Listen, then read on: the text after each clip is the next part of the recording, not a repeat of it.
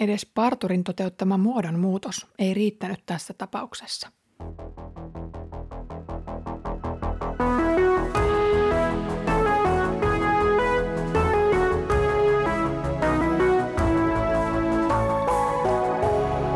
Kirjoitusten pauloissa.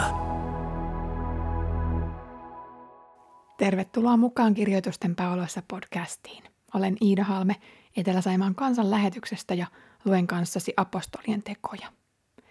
Edellisessä jaksossa Paavalia kehotettiin osoittamaan olevansa edelleen yhtä juutalainen kuin ennenkin ja puhdistautumaan sitten temppelissä tämän merkiksi. Hän myös maksoi muutaman muun miehen rituaalisen hiusten leikkuun, jotta huhut hänen juutalaisvastaisuudestaan osoittautuisivat mitättömiksi.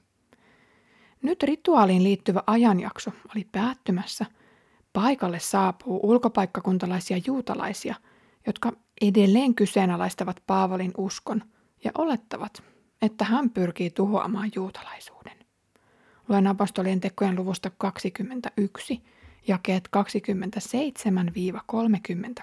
27-36. Juuri kun seitsemän päivän määräaika oli päättymässä, Aasian maakunnasta tulleet juutalaiset näkivät Paavalin temppelissä. He yllyttivät väkijoukkoa mukaansa, kävivät käsiksi Paavaliin ja huusivat. Israelilaiset, tulkaa auttamaan.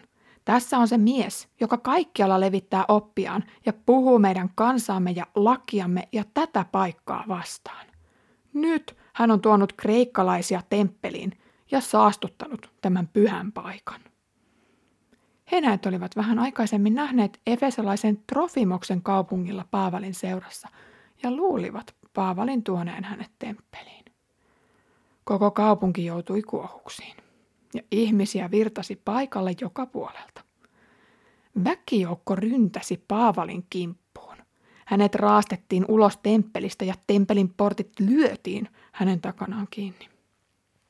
Väkijoukko olisi tappanut Paavalin, mutta silloin roomalaisen sotaväen osaston komentaja sai tiedon, että koko Jerusalem kuohui. Hän otti kiireesti sadan päälliköitä ja sotamiehiä mukaansa ja riensi paikalle. Kun juutalaiset näkivät komentajan ja sotilaat, he lakkasivat lyömästä Paavalia. Komentaja astui lähemmäs, pidätti Paavalin ja käski panna hänet kaksiin kahleisiin. Hän kysyi sitten ihmisiltä, kuka mies oli ja mitä hän oli tehnyt. Väkijoukosta huusivat toiset sitä ja toiset tätä – ja kun komentaja ei meteliltä saanut varmaa selkoa asiasta, hän käski viedä Paavalin kasarmiin. Kun oli päästy portaille saakka, sotilaiden oli pakko kantaa häntä, sillä raivostunut väkijoukko tunki heidän peränsä ja huusi kuolema sille miehelle. Jerusalemin juutalaiset oli jo melkein voitettu Paavalin puolelle. Mutta nyt paikalle pelmahtaa joukko Aasian maakunnasta tulleita juutalaisia. Miksi he muuten sattuivatkin tulemaan Jerusalemiin juuri tuolloin? Aiemmissa jaksoissa on käynyt ilmi, että Paavalikin oli kiirehtinyt Jerusalemiin, koska helluntai oli lähellä. Nyt juutalaiset olivat siis kokoontumassa yhteen viettääkseen yhtä vuosittaista pyhiinvaellusjuhlaa oli jokaisen juutalaisen velvollisuus tulla Jerusalemin temppeliin edes näille juhlille.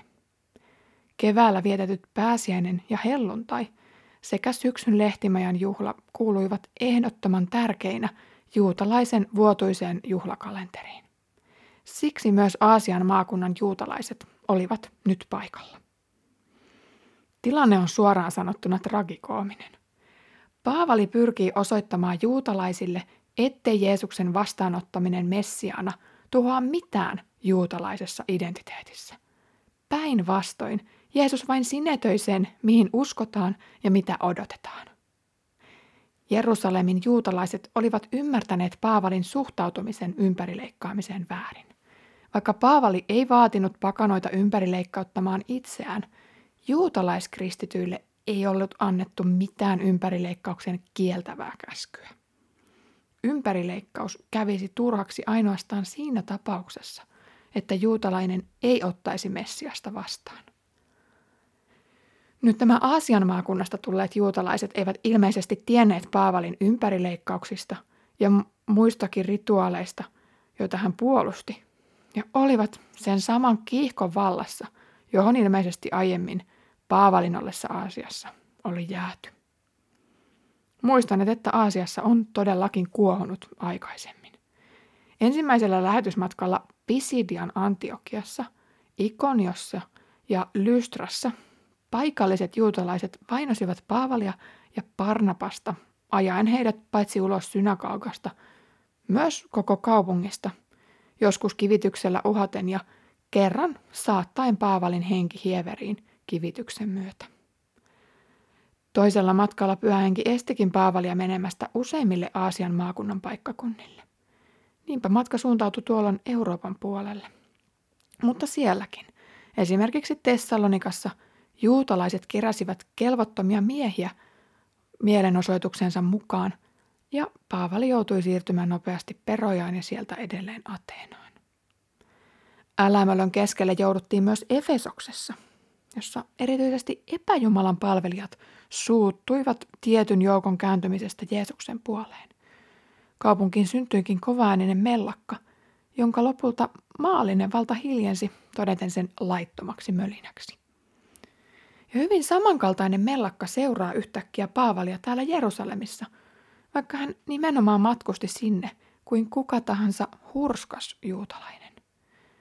Toora velvoitti häntä tulemaan helluntaina Jerusalemiin, ja sen Paavali nyt teki. Aasian maakunnan juutalaisten epäluuloja lisäsi toki se, että Paavali oli nähty kaupungilla pakanamiehen seurassa, ja tämän takia hänen oletettiin tulleen temppelialueelle tämän saman miehen kanssa. Mutta eihän Paavali menisi sellaista tekemään. Temppeli oli hänelle pyhä paikka, eikä Jeesuksen armoliiton avautuminen pakanoille tarkoittanut Paavalinkaan teologiassa sitä, että pakanat voisivat marssia temppeliin. Juutalaiset olivat nyt liikaa tunteidensa ja harhaluulojensa vallassa, ja siksi he asiaa sen enempää tutkimatta ajoivat Paavalin temppelistä ulos. Liekö heillä ollut vielä jotain hampaankolossa menneisyydestä? Suurten juhlien aikaan Jerusalemissa toki kuohui tavallista enemmän, mikä näkyy monessa muussakin Uuden testamentin kertomuksessa. Pahimpana esimerkkinä tästä on varmasti Jeesuksen ristiinnaulitseminen – sen erään pääsiäisjuhlan aikaan. Väkeä virtasi Paavalia syyttelemään ja pahoinpitelemään, mikä herätti myös roomalaisten huomion. Roomalainen komentaja kokosi nopeasti sadan päälliköitä ja sotilaita hillitsemään tilannetta.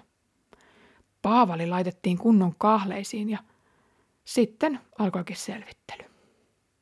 Kuka tämä mies on ja mistä häntä syytetään? Juutalaisten väite tässä on se mies, joka kaikkialla levittää oppiaan ja puhuu meidän kansaamme ja lakiamme ja tätä pyhää paikkaa vastaan ja tuopa kreikkalaisia temppeliin ja saastuttaa tämän pyhän paikan.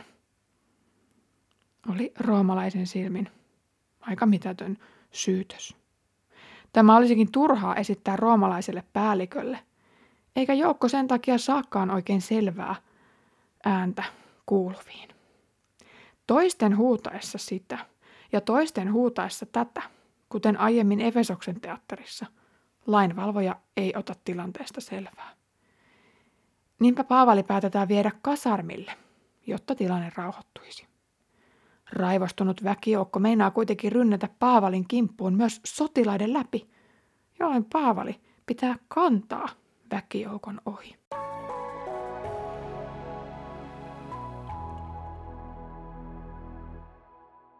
Tragikoomista on myös se, että aiemmin Efesoksessa epäjumalan palvelijoiden kiihkon lyttää roomalainen virkamies. Ja tälläkin kerralla Paavalin turvaksi tulevat nimenomaan roomalaiset. Heidän suhtautumisensa paikallisiin kiistoihin oli varmasti neutraalimpaa kuin keskenään kiistelevien osapuolien. He myöskin toivoivat rauhaa ja siksi kaikenlaiset levottomuudet pyrittiin hiljentämään heti alkuunsa. Roomalaiset joutuivatkin tässä kertomuksessa tietämättään Jumalan palvelijoiksi. Aiemmin Jeesuksen ristiinnaolitsijoina he mahdollistivat koko maailman sovituksen, ja nyt Paavalin elämän turvaaminen loi hyvät puitteet tuleville vaiheille, joista merkittävimmäksi näin sen, että Paavalilla oli jatkossa mahdollisuudet kirjalliseen tuotantoonsa. Kiitos kun olit tänään kuulolla kirjoitusten pauloissa podcastissa. Jännittävien käänteiden keskellä roomalaiset tulivat rauhoittamaan tilanteen ja Paavalin suojaksi. Kiihkeät juutalaiset olettivat Paavalin pyrkivän pyhäin häväistykseen, mutta tälle oletukselle oli aivan liian hatarat perusteet. Seuraavassa jaksossa Paavali pääsee onneksi puolustamaan itseään, mutta sitä ennen Herramme Jeesuksen Kristuksen armo, Isän Jumalan rakkaus ja Pyhän Hengen osallisuus olkoon meidän kaikkien kanssa.